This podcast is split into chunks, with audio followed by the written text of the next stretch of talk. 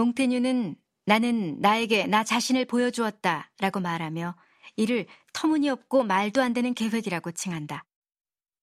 인간은 불편한 진실을 거부하는 데 능하며 죽음보다 더 불편한 진실은 없다.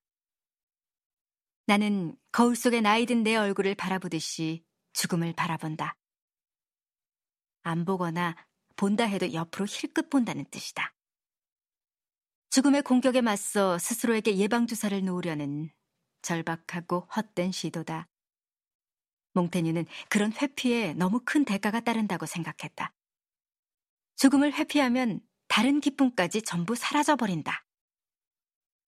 몽테뉴는 죽음을, 자기 자신의 죽음을 온전히 직면하지 않고선 삶을 온전히 살아낼 수 없다고 말한다. 죽음에서 낯선 느낌을 제거하고 죽음을 알고 죽음에 익숙해지자. 다른 무엇도 죽음만큼 자주 생각하지 말자. 매 순간 죽음의 모든 양상을 상상하자. 말에서 떨어질 때, 건물 타일이 떨어질 때, 아주 살짝 바늘에 찔릴 때, 즉시 이렇게 생각하자. 지금 내가 죽는다면? 몽테뉴는 그리스 극작가 아이스킬로스가 독수리가 물고 가던 거북 등딱지에 맞아 죽었다고 말하며 죽음이 언제든 우리를 찾아올 수 있음을 상기시킨다. 우리는 언제나 장화를 신고 즉시 떠날 준비를 해야만 한다.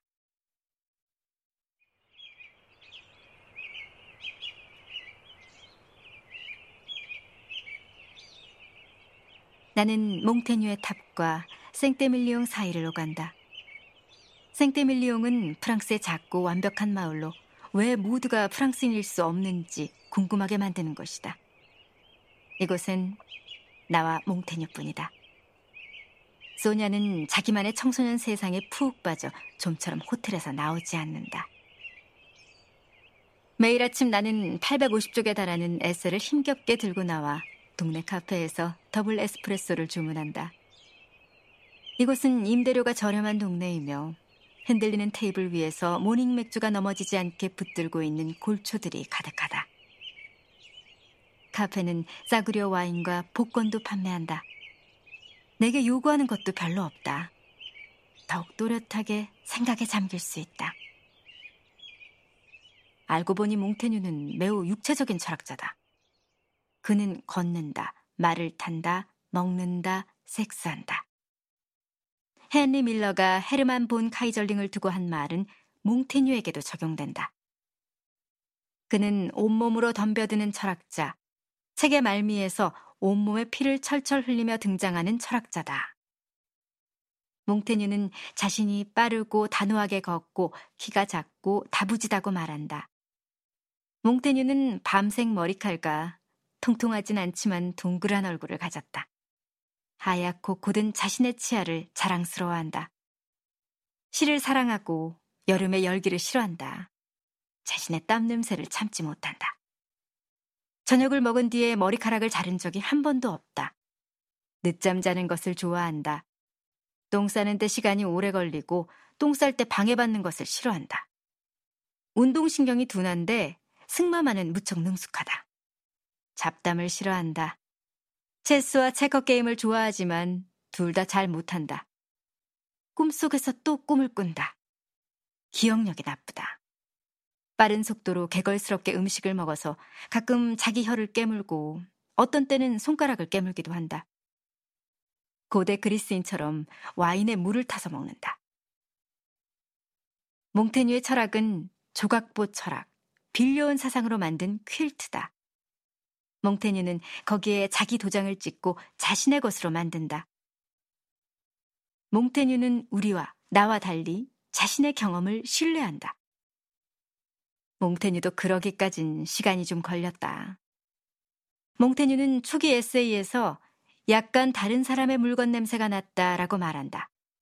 하지만 한 페이지 한 페이지 넘어갈수록 그는 점점 자신감 넘치고 대담해진다.